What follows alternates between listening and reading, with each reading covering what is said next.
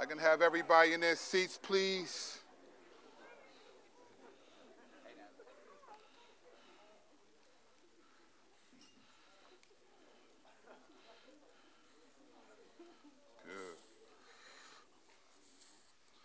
Every time I come up here, I like to play this little game.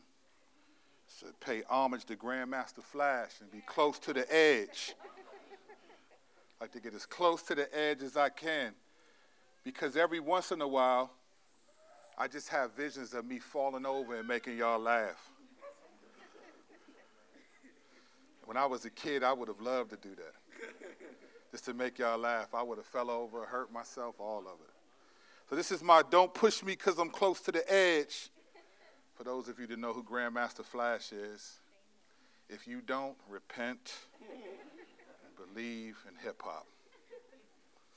Well, I'm excited. I, I, don't know how many of y'all, I, I, my first introduction to line dancing, like where people work together, was actually square dancing. Because when I grew up, I grew up with a style of music called go-go. And when we would go to the go-go's, you don't do a lot of line dancing. It's just individual dancing. The only time you get in the line is when you getting ready, you circling around and you getting ready to knock somebody out, right? So that was it. When we was in the line, it was like, who, who, who we gonna? But a lot of times it was that. So my first introduction to just seeing coordinated people dance was was was uh, square dancing. I loved it. I was a kid. I never forgot. As a matter of fact, I might I might come on Saturday just so I can MC it. I'm from with it. If y'all, I mean, the electric slide has nothing on square dancing. If you've ever, especially when people know how to do it. When you're around people, you be like, now everybody on the floor, clap your hands, stomp your beat to the one man band. they get into it. If you're free, then let it show and grab your partner. Don't see no. Now promenade. They be like, I'm like, man, I'm telling you, Y'all are missing out if y'all don't come on Saturday. Bumping into each other and all that. You got to have rhythm to square dance, and you got to listen. Whoever's doing the, the talking, I'm going. I'm trying to promenade. Y'all don't want that smoke. Y'all don't want to see that. I hurt people. Y'all think I don't got rhythm. I got rhythm. All right, so the last couple of weeks we have been, and we're, we're finishing Romans 11 today. The last two weeks We've looked at primarily uh, the, the, the, reality of all Israel, which, which I would define it as a passage that has been hijacked because, because people are trying to figure out who all Israel is. Though, ironically, in context, Paul doesn't seem to be concerned with it at all. It is a statement that he makes and he keeps moving. He doesn't seem to be concerned with the Gentiles who he's specifically speaking to in Romans 11 at that point in the letter, he doesn't seem to be concerned with it. It's probably because he has made numerous statements throughout the book of Romans that all Israel isn't Israel, a Jew is one inwardly. He's making these statements to try to help the Gentiles understand what's happening.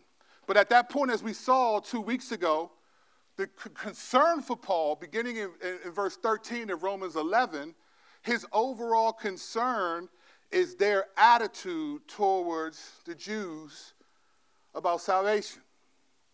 He said in verse 18 to do not boast. He warned them, don't boast. Don't be boastful that you're saved and that they're not right now, that you don't see them being saved.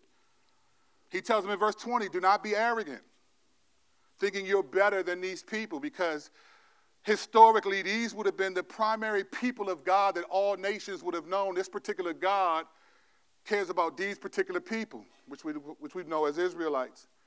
He warns them in verse 22 to remain in God's kindness or be cut off. In other words, remain humble. Stay humble because there are consequences for that. See, everything he's warning the Gentiles not to do is what the Israelites had done. There was an arrogance.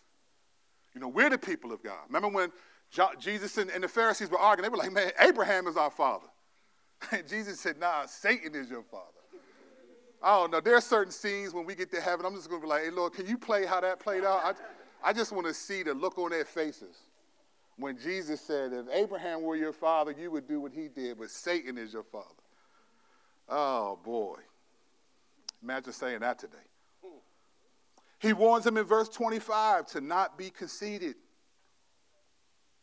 He's warning Israel. He's correcting an attitude toward the Gentiles that they may have think that, that God has now rejected the Jews and have primarily exclusively made them the ones that are saved. But, that, that, but there's a problem with that.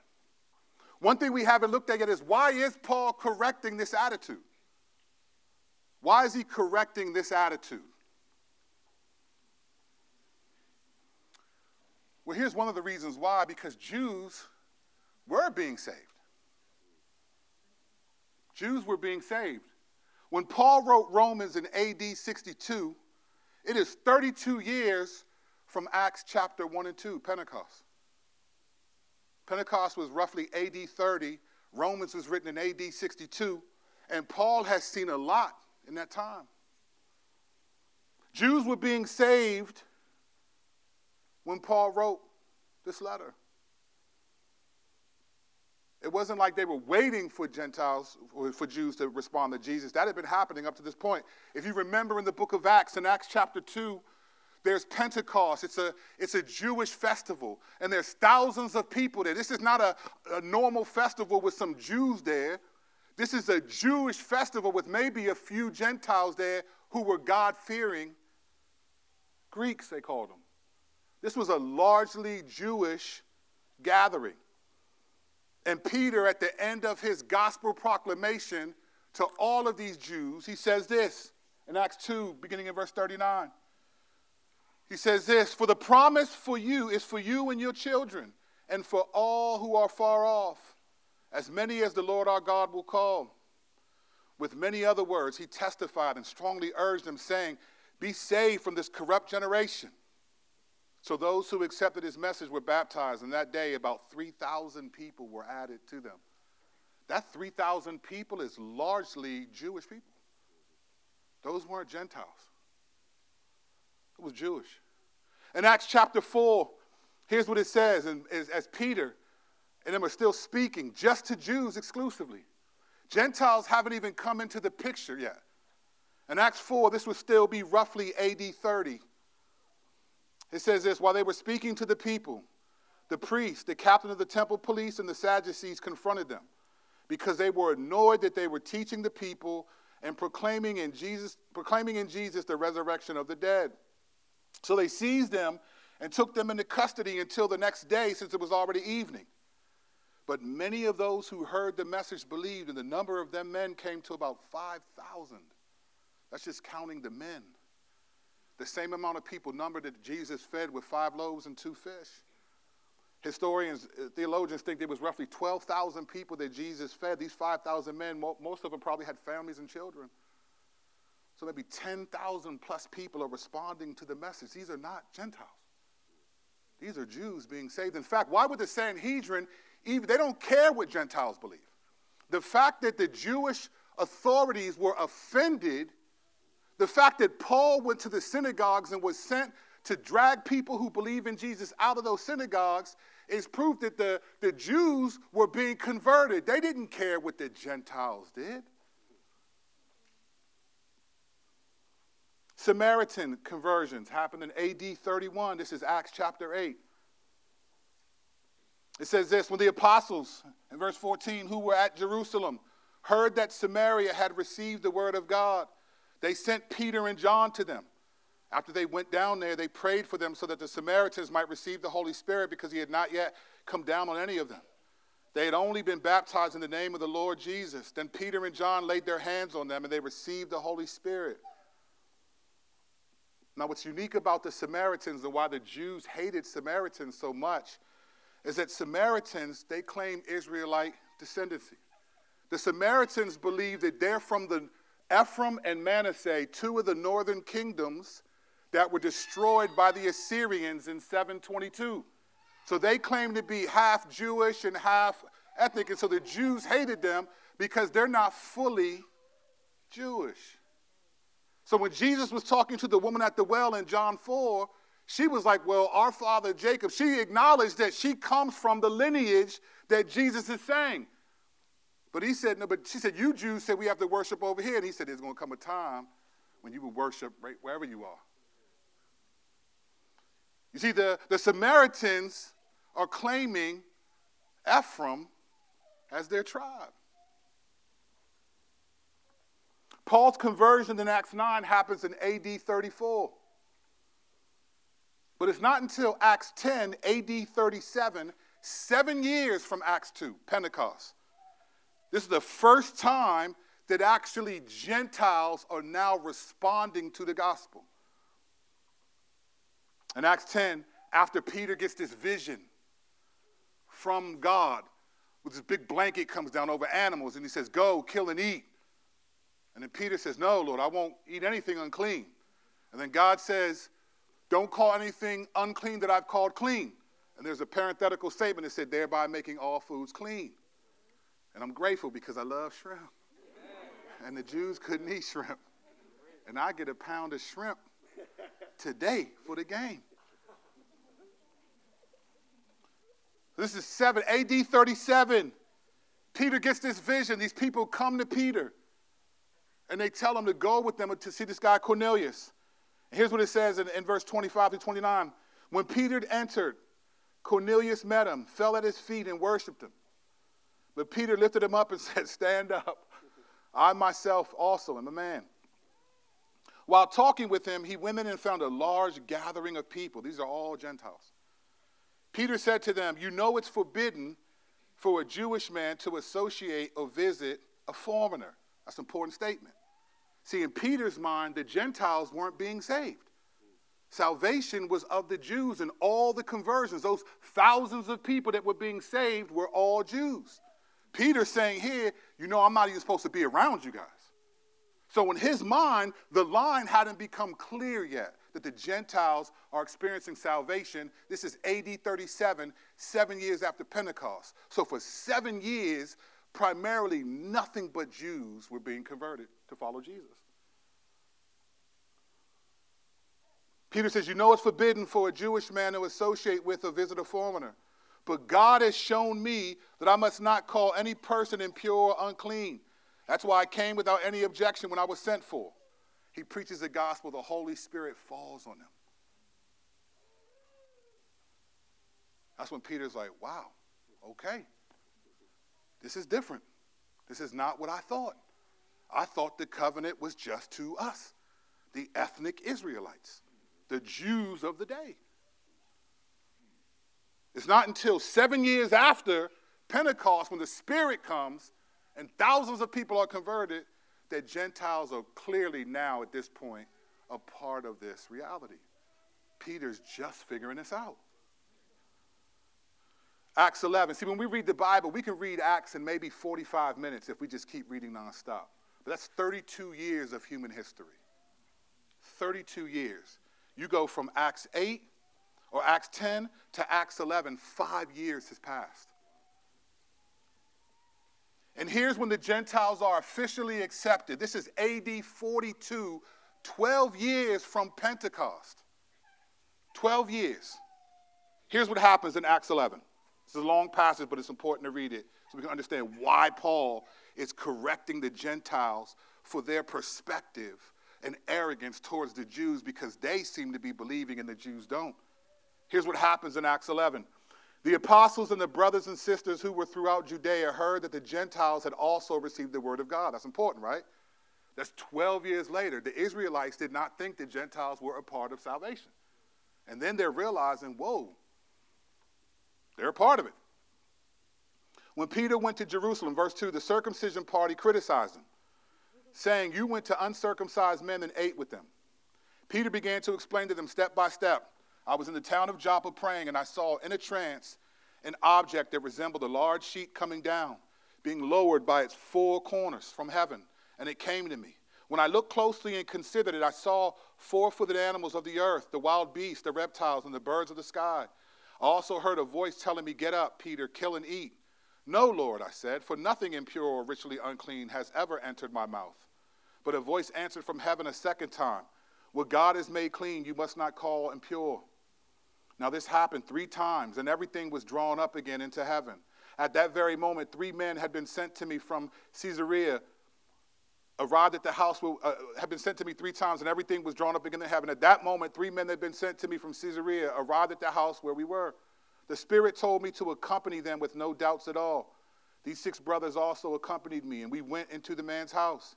He reported to us how he had seen the angel standing in the house saying, Send to Joppa and call for Simon, who was also called Peter. He will speak a message to you by which you and your household will be saved. As I began to speak, the Holy Spirit came down just as it did at the, just as at the beginning. I remembered the word of the Lord, how he said, John baptized you with water, but you will be baptized with the Holy Spirit. If then God gave them the same gift that he also gave when we believed in the Lord Jesus Christ, how could I possibly hinder God? When they heard this, they became silent and they glorified God, saying, So then, God has given repentance resulting in life even to the Gentiles. This is 12 years after Acts 2 and Pentecost. So, for the first 12 years, we clearly see Jews were believing in Jesus and were the primary people believing in Jesus. Five years later, in AD 47, there's this big hubbub. Now, Paul has been preaching to the Gentiles. God chose Paul, go to the Gentiles and preach. He'd go to synagogues, they'd reject. He went to the Gentiles. So now it's 17 years from Acts chapter 2. Paul and Barnabas go down to Jerusalem to find out. Now remember, Paul's the only one sent to the Gentiles, only one. The other 11 apostles are going, 10 of them are, prim- are going to the Jews. Philip is the only one who went to Samaria, and the Holy Spirit was just taking Philip all over the place. Philip had fast travel. He'd preach the gospel, be whirled up, and be somewhere else. Ten of the apostles clearly were preaching to the Jews. Peter and all of them were there. Paul goes to them to say, Look, we got to settle this matter because they're saying these Jews believe that salvation is for the Jews, and, and, the, and the Gentiles must do all of the things that they did in, like in, under Moses to be saved. Do they have to get circumcised? It was a lot of confusion because they didn't know how to process Gentiles being saved, but they knew how to process Jews being saved. But they still were missing the point because a lot of Jews thought we still got to keep the law of Moses. Listen to what it says here in Acts 15.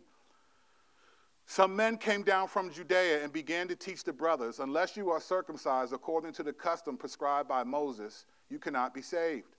After Paul and Barnabas had engaged them in serious, in, in serious argument and debate, Paul and Barnabas and some others were appointed to go to the apostles and elders in Jerusalem about this issue. When they had been sent on their way by the church, they passed through both Phoenicia and Samaria describing in detail the conversion of the Gentiles, and they brought great joy to all the brothers and sisters. When they arrived at Jerusalem, listen to this they were welcomed by the church, the apostles, and the elders, and they reported all that God had done with them. But some of the believers, so these are believers in Jesus, but some of the believers who belonged to the party of the Pharisees stood up and said, it is necessary to circumcise and to command them to keep the law of Moses. So here you have people who were believers that still believed we got to keep the Old Testament, the law of Moses. And then it was in this scene that Peter stands up and says, Hey, listen. He didn't say 11 years ago, but it was 11 years ago. Peter said, Look, I went to go meet this guy, Cornelius, who was a Gentile, and the Spirit fell on him without any circumcision.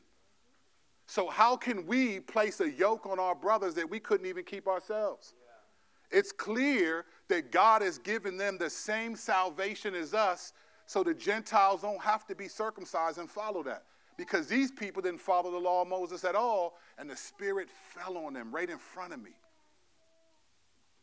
This is Acts 15. This is AD 47, 17 years after Acts 2 nothing but Jews were being saved. The problem that Paul was facing was that Paul was in Gentile regions. You see, people didn't have money like you and I could say, I remember my buddy, right? I remember my friend, he was buying a house some years ago. And I remember saying, man, you trying to go out with us to get some lunch? He was like, man, I'm broke. And I said, for real? He said, nah, we just saved, we got about 15000 in the bank for a house. And I was like, fam, you can't take $20 of that 15 to go get something to eat? You're not broke, fam. You just unwilling to spend money. There's a difference between I don't got it and I don't want to spend it. But he called that being broke. It was like, nah, you focus, but you ain't broke. If an emergency happened, you'd borrow from that 15 real quick. You would have that money. When you broke, you don't have that money. People in Paul's they didn't have money. Gentiles weren't traveling the world like we do. You know, we, me and my son went on a trip to New York City, just random. Hey, where you want to? Let's go to New York City for a couple days. All right, cool, let's go. For them, these people, that would have been like, go to go where? Man, that's like we gotta save up for a couple of years for a trip like that. These people didn't have money. So they weren't around Israel. They didn't know what was happening outside of their world. So Paul is speaking to Gentiles because the world that they're around, they don't know what's happening in Jerusalem. Now they're in Rome, it's a, it's a metropolitan city, it's the New York City of their day. Very metropolitan, people are moving in and out, but it's, it's primarily about you know, trade and commerce, and you bring stuff from your area and you sell it and take money back and you buy different things and it's moving. It's a lot of moving parts. It's like New York City and Vegas all in once. You're doing all this stuff. But they didn't know what was happening in Jerusalem. So these Gentiles were thinking, shoot, the people that are responding to the gospel are us.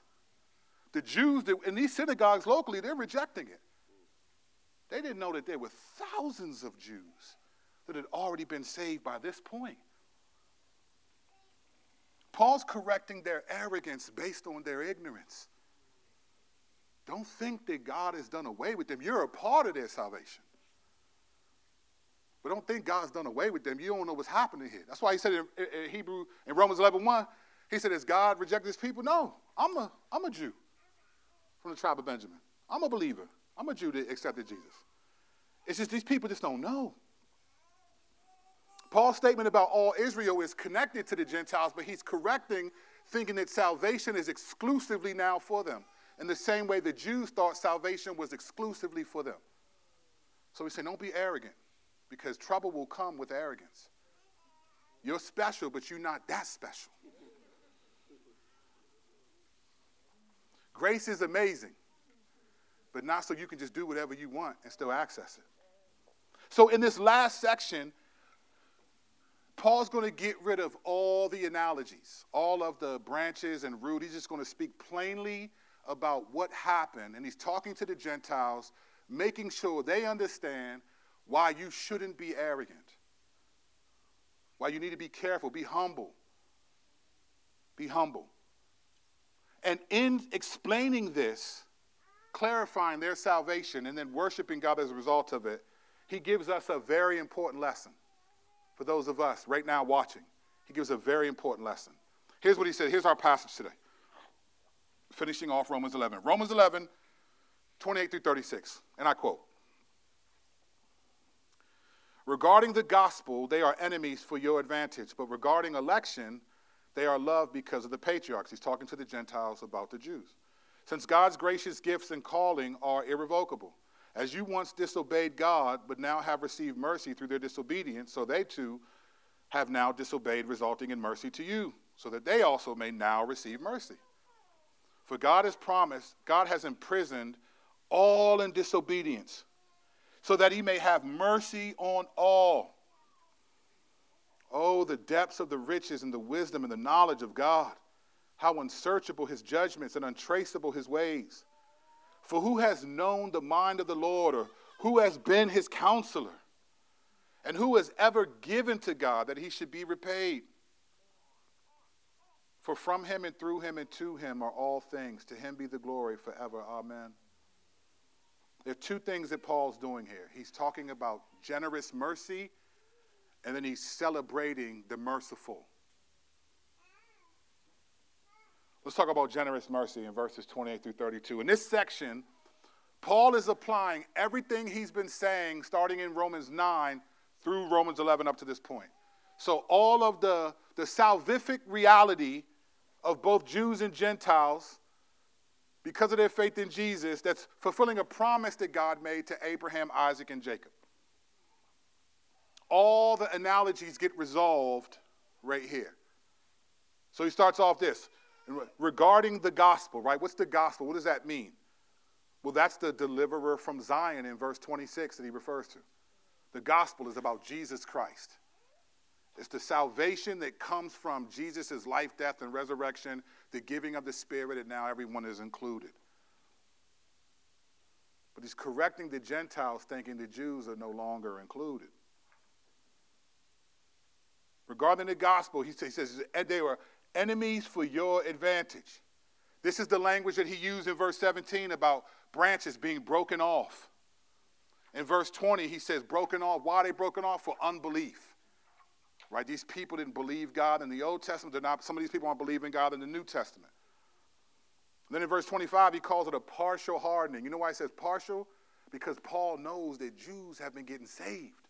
He's writing this in AD 62, 32 years after Acts 2, and 25 years after his conversion and appointment to preach to the Gentiles.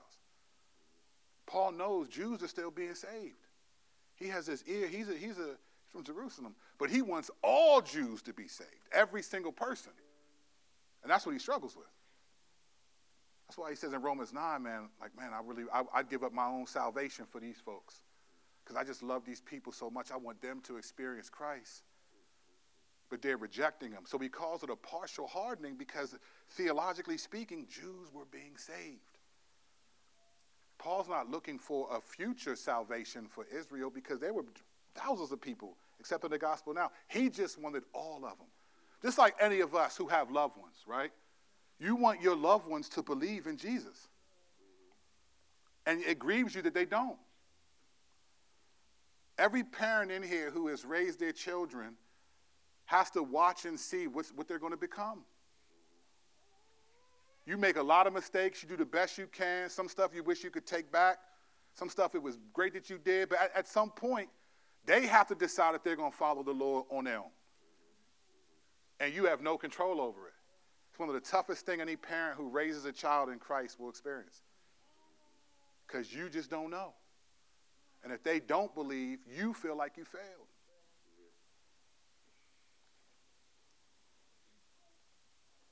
It's a partial hardening because they were being saved. So he says, regarding the gospel, regarding the gospel, they are enemies for your advantage. Then he says, regarding election, they're loved because of the patriarchs.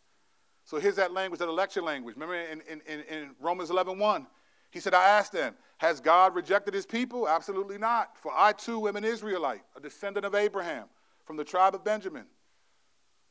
In verse 4, he talks about the 7,000 who bowed down, who didn't bow the knee to Baal when he quotes that story from Elijah. This language is regarding election, love because of the patriarch. Who are the patriarchs? They're the root from Romans 11 16.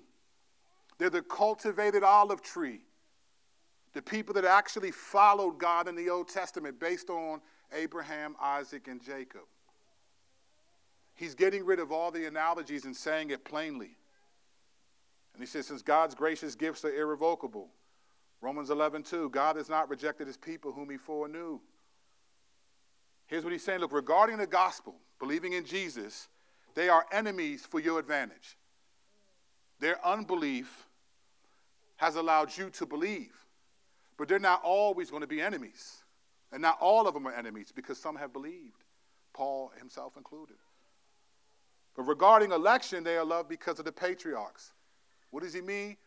The patriarchs. Why the patriarchs? Because God made a promise to Abraham that he was going to bless him and the people that come from him. So salvation is always a promise that God made that he's keeping. And he said, Because I made it to these people, I'm obligated to these people. I'm obligated. Just like many of us. Now, th- now these things can happen, but I've, I know of people who have, you know, having a street background, I've known people who've committed murders and stuff like that, done really crazy things that have broken their parents' hearts.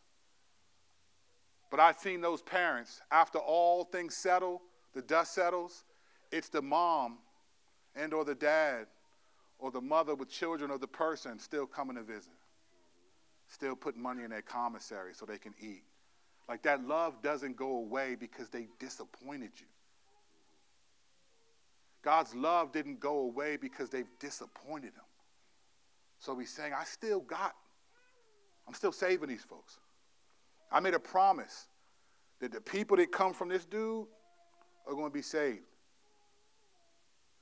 So he's making it clear their rejection of the gospel is happening so that you Gentiles, the broken branches, the, the uh, wild olive branches, can be grafted back into the tree. That's why it's happening. But there is, it's a partial hardening. Because I made a promise to the patriarchs, to Abraham, Isaac, and Jacob. And because of that promise, I'm making sure some of these folks believe. So, in other words, he's correcting them. Don't think this salvation is exclusively about you. You just don't know all that I'm doing. Sometimes we, even us today, we just focus on like what we're aware of and we think that's all God is doing. We think of what, what the people that we see on Facebook and the walking away from the faith and the bickering and the fighting over politics and, and race and all this stuff is happening. And we think this is the church. And then you find out in China, the church is booming. In Iran, the church is booming. In the Sudan, the church is booming. In Ethiopia, the church is booming. In other places, we just think that what we think God is doing and what we see is only what He's doing. And Paul is saying what you think God is doing is not only what He's doing he has a plan and a promise that he's fulfilling. You just happen to be a part of it. It's common for us to think that what we see is what all that God's doing. We wouldn't say that intellectually, but functionally, it's how we perform.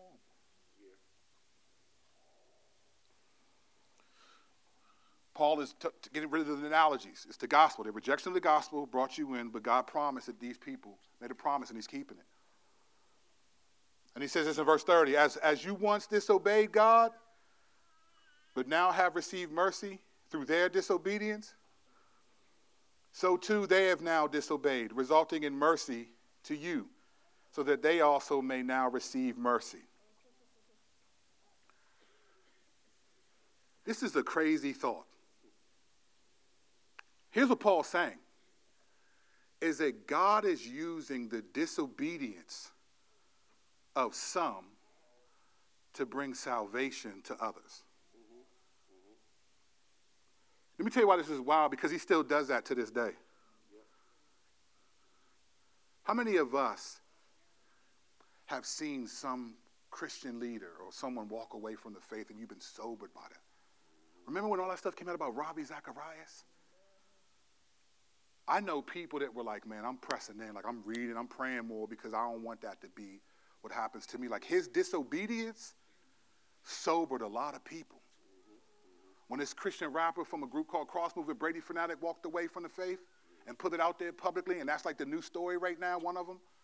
Man, I'm watching a ton of people reading their Bibles more, doing textual criticism, trying to find out what are some of the challenges in the Bible so that I can know them and then refute what's being said people praying more and meditating more because they don't want to fall away because God will use even your disobedience to strengthen somebody else. He will use my disobedience to strengthen someone else. He will use the tragedy of our lives to, to sober someone else's life. In 2020, I thought the Lord was going to take my life so that our church would be sobered. I would breathe deep breaths, 12 to 15 deep breaths every day, so I could feel some sort of tightening in my chest because I was convinced in 2020 that I was going to catch COVID, die, and that the Lord was going to use that to sober our church. And every Sunday, I thought this might be my last Sunday. Every time I hugged and kissed my kids, I thought, man, this could be it. But Lord, I'm going to be, I'm going, I'm, you made me how you made me, so I'm going out like a G. I'm not going to be afraid. I'm going to preach the messages as people. I'm going to preach tough because I always said I'd rather have you offended at something I said than God be offended at something you did. But every day I thought, man, I'm out of here. I just know. I just sensed it. I just thought, man, that's going to be it. And instead, my friend Jason Leidner died. And I was like, well, wrong person, but I was I knew somebody that was unexpected was going to go. And that sobered me. A member in the church that we were mutual friends with him, she sent me this thing that he had written about his goals for the next year, for 2021. All these godly goals. She sent them to me, and I just read them. And I remember thinking, like, wow, he was a godly dude. I miss him. And then shortly after that, Kathy went home. God uses all of that. He'll use your suffering, He'll use your disobedience to bring about mercy for other people. So, what Paul is communicating here, that's what's happening. I was convinced. It was a pressure that I had that I had placed on myself that nobody knew about. I didn't tell anyone until later on, until the end of the year. I didn't tell anyone. I just knew like that was it.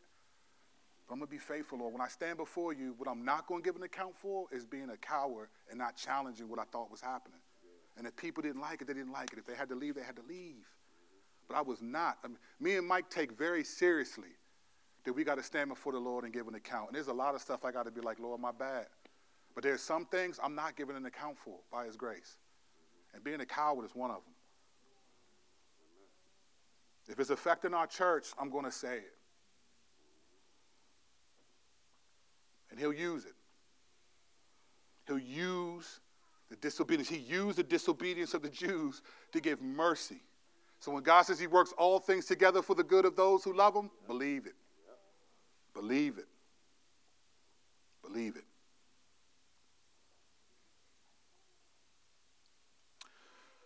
Paul says this in, in this verse as you once disobeyed God, but now, now have received mercy through their disobedience. So they too have now disobeyed, resulting in mercy to you, so that they also may now receive mercy.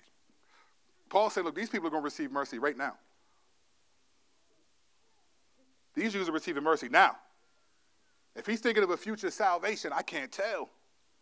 He's thinking right now these people are going to receive mercy just like you did. So God used their disobedience to give you mercy, and He's using your salvation to give them mercy. Because their salvation, your salvation is showing them that they're disobedient. You ever heard somebody confess something and then you realize, Dag, I do that too? And their sobriety makes you be like, man, I need to step up. I need to stop playing around because I do this too. But you're watching somebody else put it out there. Or somebody else gets caught in the sin that you do and you're like, man, I need to go ahead and this is a word from the Lord. Let me just stop, reflect a little, because I don't want to be out there like they are. I'm not being self righteous. I just don't want the smoke. Paul is clarifying the language of the Jews and the broken branches so that the Gentiles have been grafted in. He's making it plain. All this is about Jesus, his death, their rejection, your accepting, you're accepting, and then now that mercy is coming back to them. He's reiterating this reality that mercy is why anyone is saved. It's a generous mercy. He uses disobedience to bring about mercy. He'll do it in our lives. He does it in our lives. Whenever I hear pastors fall or something, man, it just we be like, man, we gotta tighten up. You have no idea how many conversations me and Michael have. We'll hear about some pastor that fell and we just be like, hey young, hey young, choke me if you think I'm going, you know, whatever. man, punch me in my face, whatever, if you think like. We have those conversations all the time. Because in this day and age, people are just falling like crazy. And a lot of them are justifying it because of stuff like church hurt. Like because I've been hurt by the church, like now, like I'm not, I no longer believe, I'm changing my all these things, and it's like, wow. There's a lot. And some of us have experienced real hurt. But walking away from the faith though, that's an eternal hurt that like it's not it's not worth it to me personally. Verse 32, a crazy another one of these verses where God says it, where Paul says this, for God has imprisoned all in disobedience, so that he may have mercy on all. It sounds like God is making everyone disobedient, is what Paul's saying.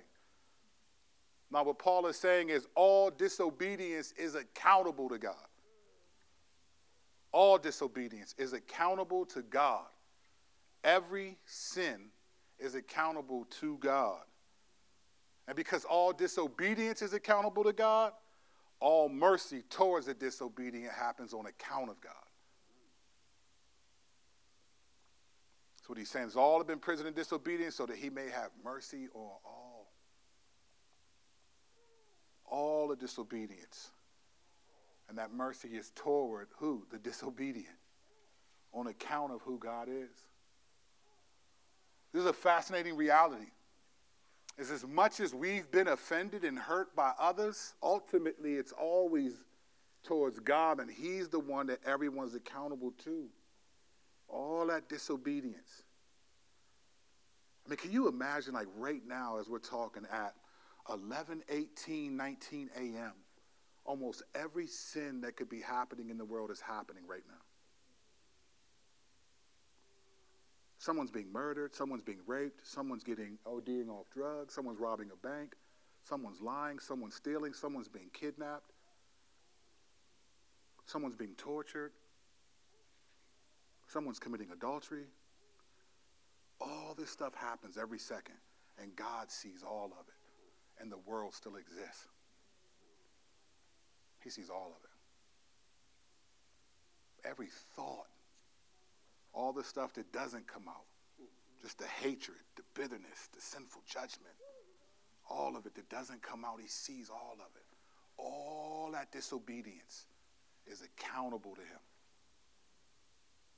And because it's accountable to him, he's allowed to give mercy to whomever he wants to. It is insane. The fact that we have mercy, at least to right now, as we know, currently believe, is incredible. This leads Paul, after highlighting this generous mercy, it leads Paul to celebrate the merciful. Here's what he says in verse 36, 33 through 36. He says this, Oh, the depths of the riches, the wisdom, and the knowledge of God, how unsearchable his judgments and untraceable his ways. For who has known the mind of the Lord, or who has been his counselor? And who has ever given to God that he should be repaid? For from him and through him and to him are all things. To him be the glory forever. Amen. There are three different things happening in these three verses there's a statement, there are questions, and then there's a conclusion.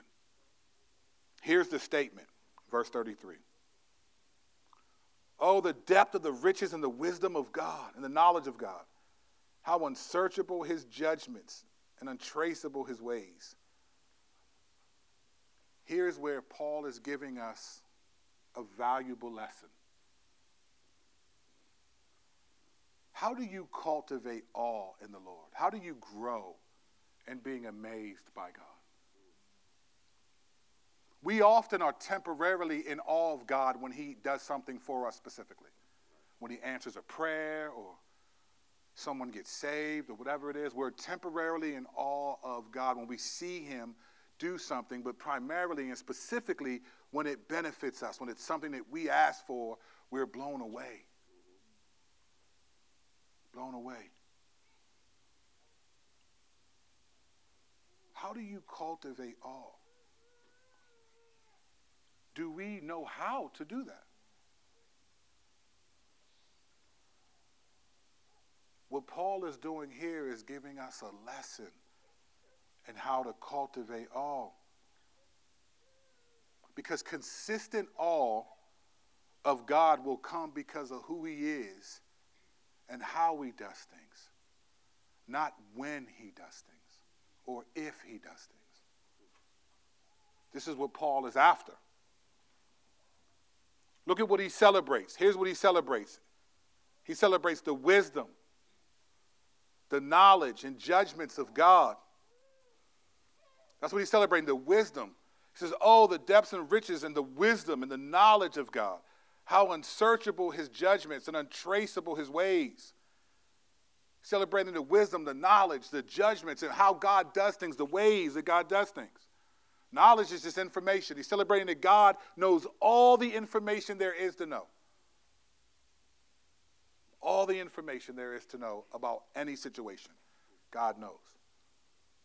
One of my favorite scenes in, in Marvel's Endgame was when they were fighting with Thanos. First of all, how did Thanos grab a planet and throw it at Tony Stark? Like, that's just crazy. When you get hit with a planet, like, it's like, I'm done. Superhero life is over. You got hit with a planet, fam. But so they're fighting with Thanos. And then Doc Strange is sitting there on this rock, and he's just like, just moving his head. We're like, what is he doing? And then Starks is like, what, Doc, what, what's going on? And he said, I've looked at 15 million ways, and there's only one, one way possible. God knows all the ways possible. What Doc Strange was doing was an ode to God. He knows all the possibilities, all the potential ways. And Paul is saying, man, who can do this? Who has the information that God has? And who does the kind of application that God does with that information? That's the wisdom. Knowledge is information. Look both ways before you cross the street. Wisdom is application. Look in both ways before you cross the street. You ever pulled out and got hit? Man, why? Because you was on your phone. You was looking this way only. You ain't look both ways. So you had the knowledge, but it didn't become wisdom. And now it will be because you got to get that car looked at. If that happened to you today, this is just a prophetic word for you. This wasn't, I'm, it wasn't intentional. I'm not thinking of nobody specific. This happened to me before. I pulled, I used to pride myself on being a good driver. Everyone's a good driver until you feel that boom. Yeah. And you're like, what, what happened? And then you realize, oh, it wasn't from the back, it was in the front. it's my fault. And flank. That's when it all comes together. That's when all it comes together about just the disobedience of your driving attention span and all of it. All comes together. Paul is celebrating the wisdom, the knowledge, the judgments, or the decisions that God makes based on his understanding of all the information. He's celebrating that. He's celebrating what God knows and what God does. The depths, the riches, this is what he's celebrating. This is an honest question. This is an honest question. It's when I've been trying to grow an honest question. How often do you do that? How often do you celebrate the wisdom of God, totally devoid of a prayer that you've prayed? How often do you celebrate just the knowledge that God has and the way that He does things? Or do you more complain about those things? Are you more offended at the way God does things? Do you think with the information He has, He should do something different? And that's usually how you would do it. Then that means you can't celebrate God's wisdom. You can't celebrate his judgments. You can't celebrate his ways. If he needs to do things to make you feel like he's a good God, then you've already lost. Because the fact that you even have the cognitive ability to question God is a gift from God. Paul is celebrating what God knows and what God does. We just take it for granted. Every once in a while, just say, Lord, thank you that I can move my fingers like this. Because there are some people that used to be able to do this, they can't do this anymore. I used to thank God for every deep breath I took in 2020 and that I didn't feel any tightness or anything happening. I used to thank Him because I knew as soon as I felt that, I was like, well, this is it. Here's where it begins. I used to thank Him for it. He, when COVID started, He taught me a lot about, man, you better be grateful for just the simple things. Just the fact that you can just breathe, that you can cognitively think. It wasn't the first time I thought that, but it was for the first time it was like, I'm focusing on this right now. Because I thought, man, this is going to be my year to meet him.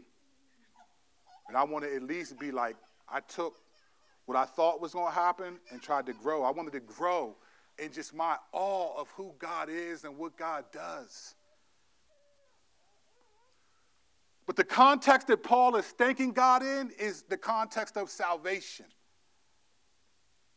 Paul's thanking God for his wisdom, his knowledge, his judgment, his ways, and salvation. Do you honestly, honestly do that? I'm not judging you. It's a question. It's a question I ask myself. It's something that I've been putting into practice the last couple of years. Because when you're grateful for those things, some of the other things you don't take as serious. You recognize it like, look, we live in a fallen world, stuff is going to happen. I'm not going to like it.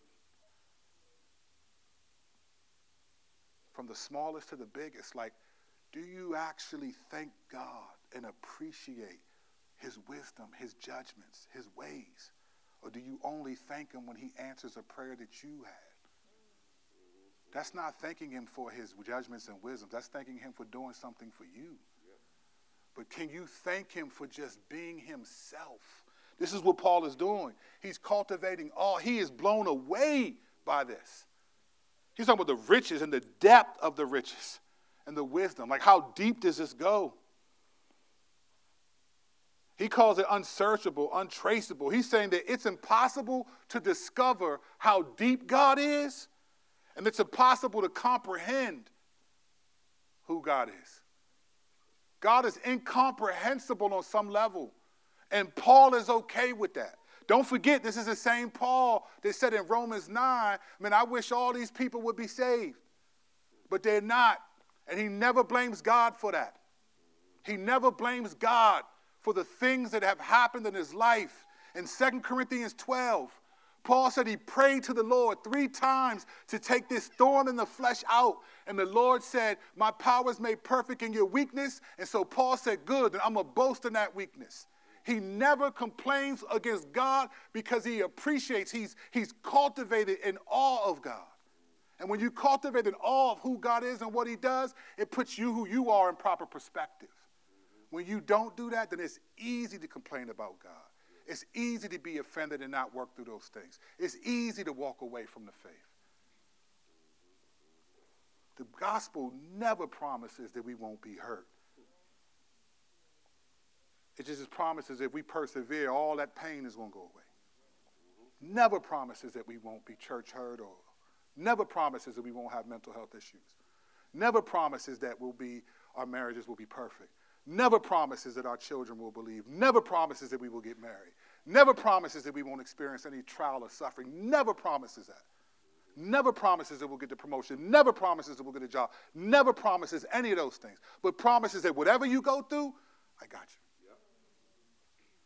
You're not going to like it.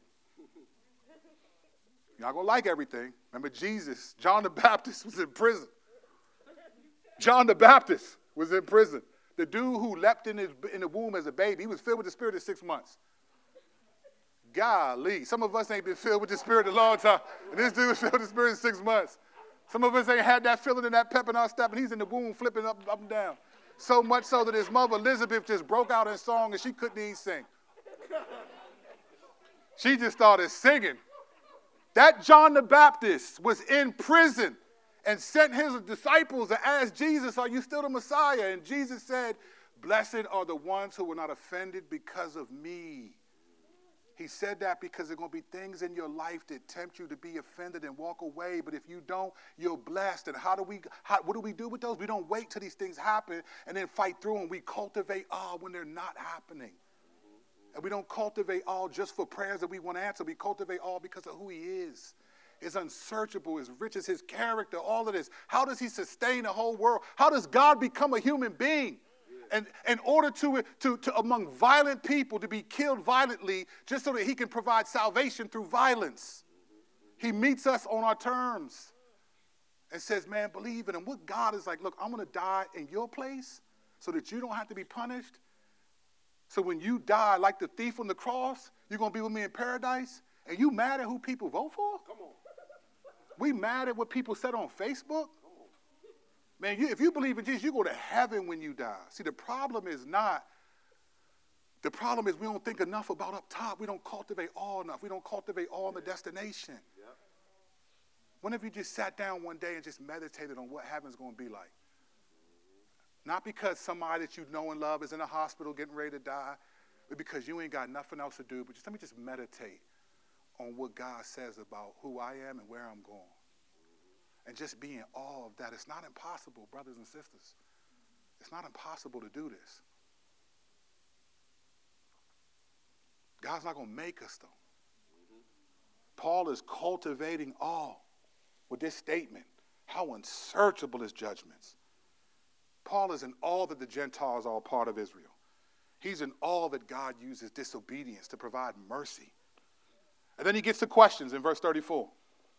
He says, For who has known the mind of the Lord, or who has been his counselor, and who was ever given to God that he should be repaid? Look at these questions. Three questions. He basically is saying, Man, who else thinks like this? Who else can do this? Who else knows what God knows? That's what he said to Job. When Job was suffering in chapter 37, God shows up and said, All right, Job, let me ask you a couple of questions. Stand up.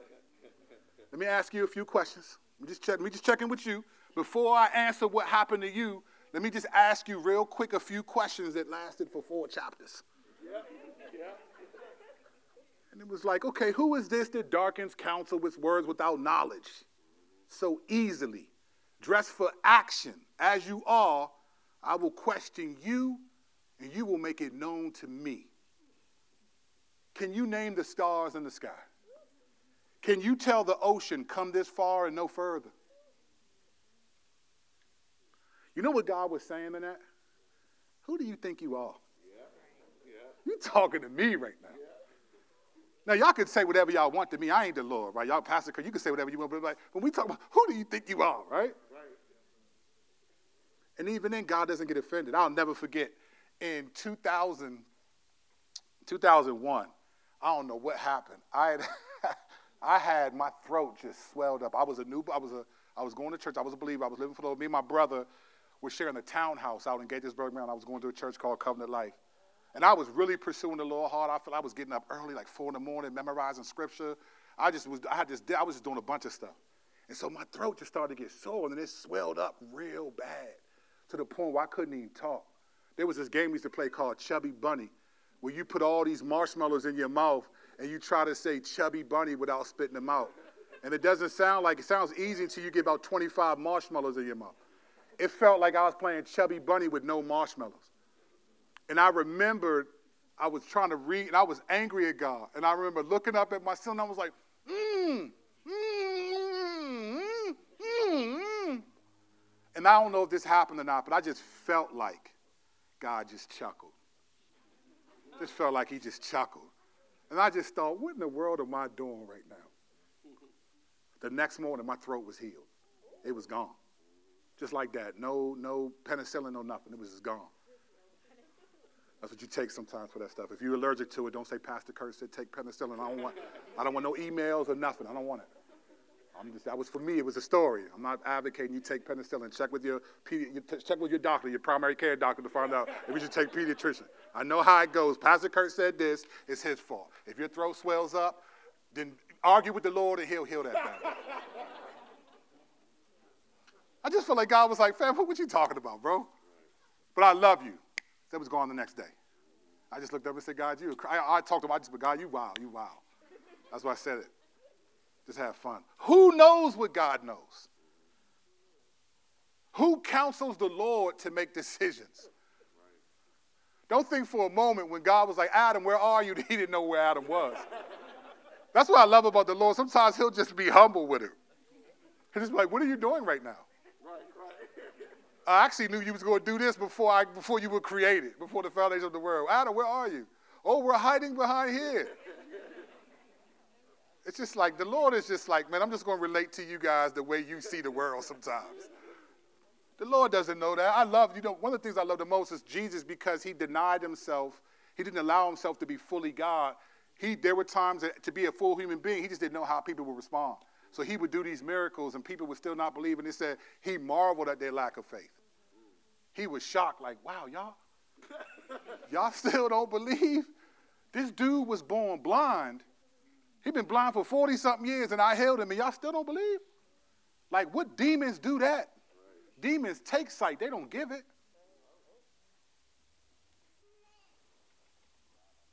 Who has been his counselor? He says, Who has ever given to God that he should be repaid? Who does God owe? Ladies and gentlemen, this is a word for us, a gentle, subtle adjustment for any of us who fall into this category. God does not owe you a suffer free life.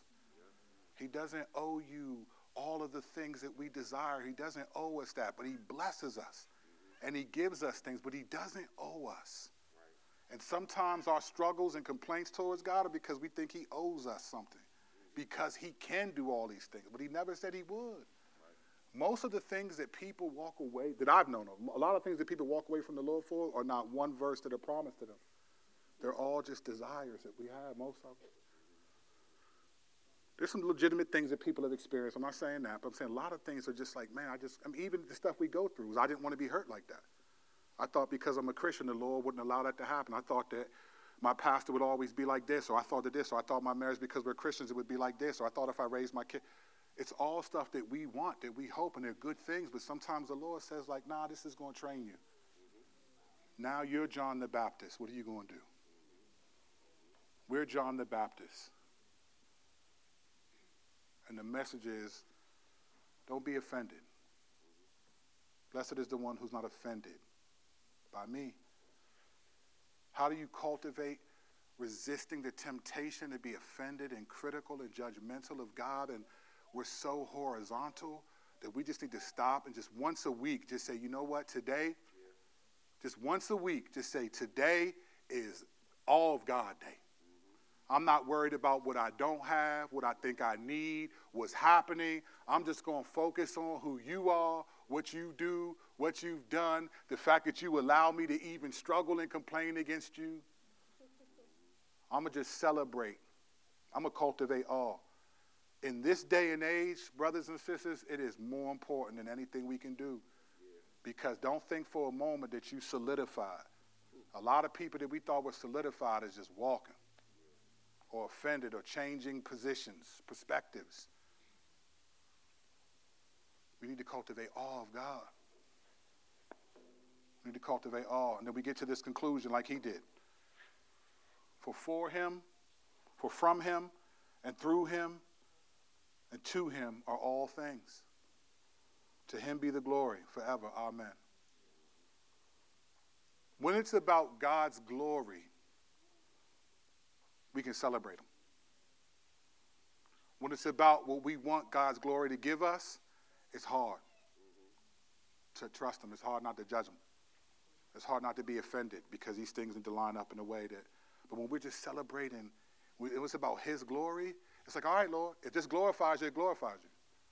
I remember saying multiple times in 2020, Lord, I feel like you're going to take my life, but if this glorifies you, then do it. I cried sometimes thinking that I would miss my children, my wife, and so forth. I would miss this church. But I was like, Lord, if it glorifies you, do it. Take it. I belong to you. I said that almost every day. My eyes water just like this, like, Lord, I'm yours. Do what you do. It wasn't my time. But I was carrying that burden all year. And every time I heard a complaint, it was like they have no idea what I'm going through too. I just said, Lord, there were times I was like, man, go ahead, speed it up, man. Let me come home now. speed this up. We belong to Him.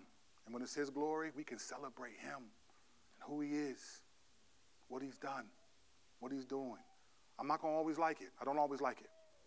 I hate, I don't always like it. I hate certain things. And the Lord knows it. And I tell him, I hate that you let this happen to these people. Or I hate that this is happening in my life, Lord. I hate this. I, but I'm honest with him. I tell him. But I'm cultivating all. So when those things do happen, it's like, all right, Lord, you've already proven yourself to me. This is about me proving myself to you. The notion of trusting God is an ironic one. It's an ironic one because he hasn't done anything to be untrustworthy.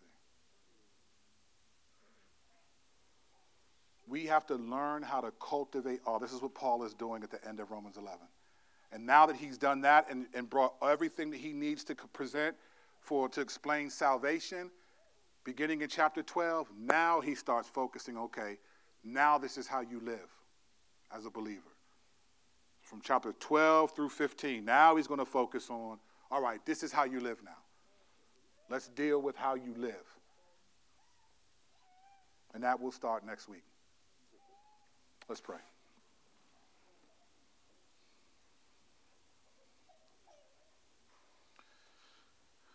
Father, how unsearchable are your ways? Those aren't, that's not even, those aren't even phrases that we say. It feels awkward to, to say that. But it's just a true statement. What have any of us done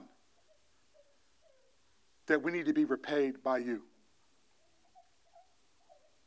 Every ounce of faithfulness that we have in our lives is because of your spirit given to us and your desire. Thank you that Paul is correcting the Gentiles about not being arrogant.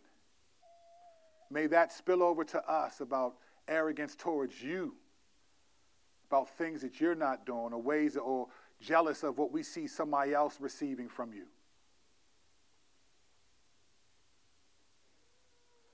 Lord, we you give us all ability to breathe, to think, to live, things that we just take for granted. It's not until you lose those functions that you realize that there was, it was a joy to have them. I mean, if COVID taught us one of many things is how challenging life is when things are taken away from us things that we took for granted, even like friendships. Lord, you are the depths of your mercy. It's generous. The wisdom, the knowledge, the judgments. Lord, help us to cultivate awe in that. Help us to just take one time a week and just dedicate that particular day to just, just focusing on even this passage, just reminding ourselves because we, we, we're in church two hours a week. We're in our D groups two hours a week. That's four hours a week. But there's 164 other hours that we're inundated with all these kinds of things that don't have anything to do with cultivating all of you. The ratio is small for how much we devote to you versus how much we live devoted to other things. So, Father, I pray that you would help us to, to take this lesson at the end of this, this, this amazement that Paul has of you. And it's not based on anything specifically, a specific prayer answered. For Paul wants all the Jews to be saved, but he accepts that they all won't be because not all Israel is Israel, and yet he still finds it purposeful to be in awe of you. As one who was beaten badly in First Corinthians, we know in 2 Corinthians 11, as one that you gave a thorn in the flesh to him and would not take it away after prayer three times. He still found it necessary to be in all of you.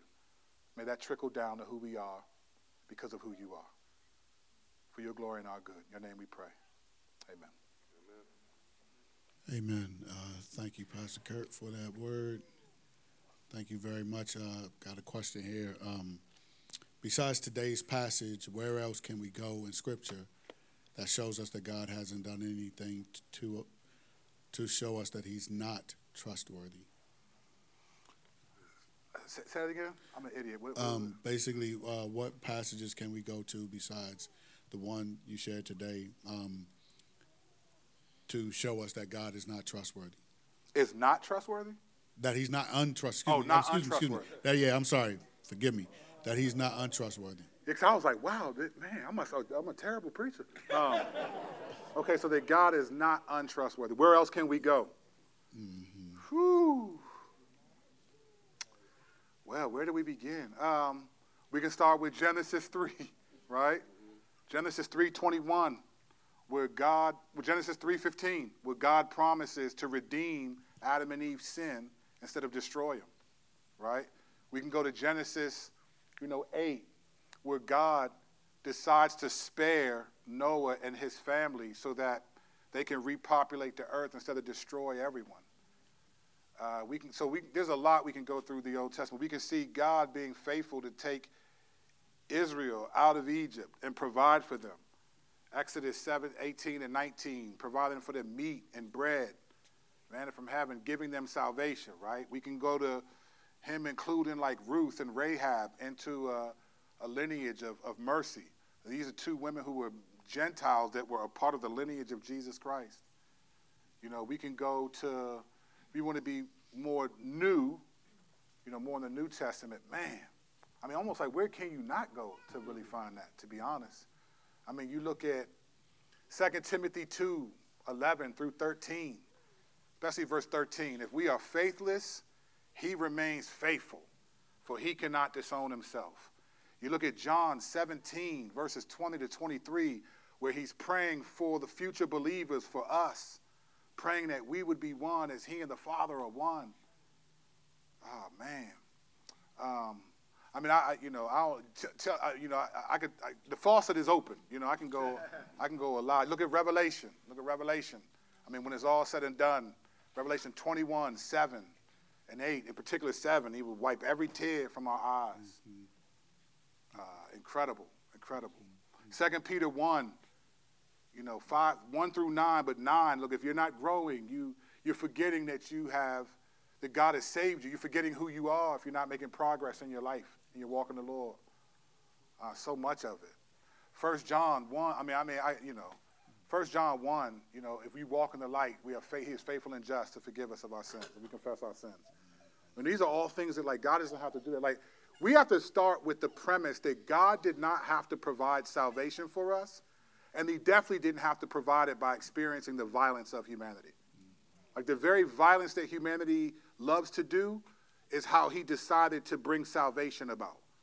Like we have to start with the fact that like man, he didn't even have to do that. Mm. And then I think, then I think, then I think real practically, just look around you. Think about diseases like Parkinson's, mm. where people mm-hmm. can't even stop shaking their hands, mm-hmm. and they but they can't even just think about those things. Think about the, the, the ability to be able to think.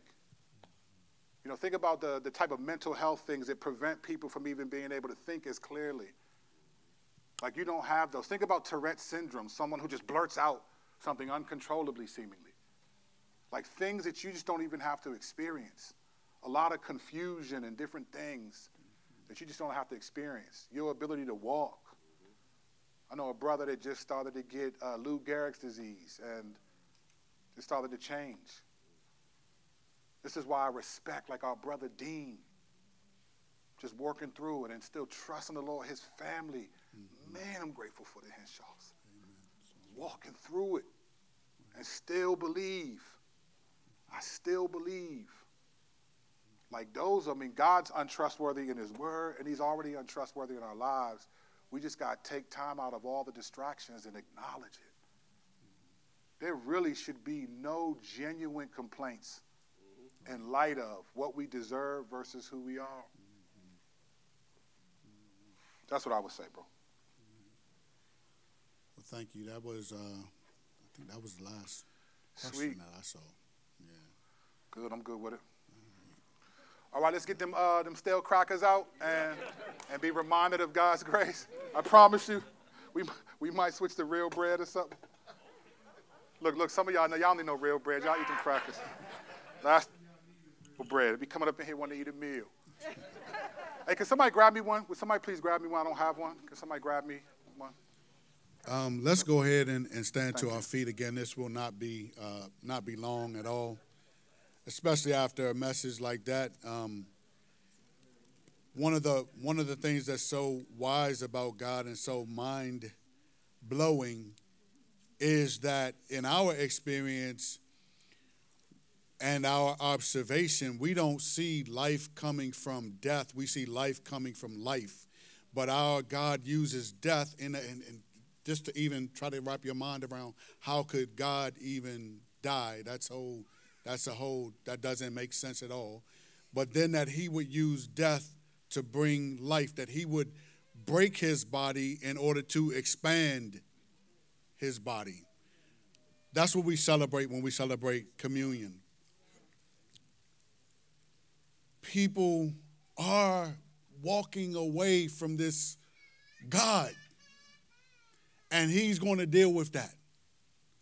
But as we heard this morning, let us not quit running the race because he gave his life, which seems impossible. It's too, it's too magnificent for my mind to think of how God could die.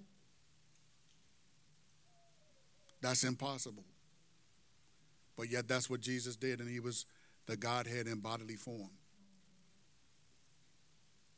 But he gave his life laid it down to give us life. And so, for people who know him, who trust in him, who embrace the life that he gives, we now take this wafer, which represents his body, and we eat it.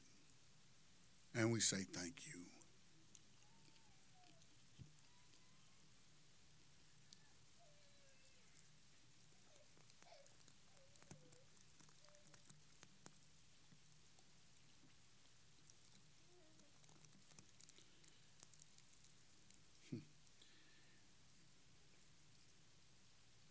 God does not bleed. And yet Jesus shed his blood for us. We now drink the juice, which represents that holy blood shed for us for the remission of our sins, and we drink.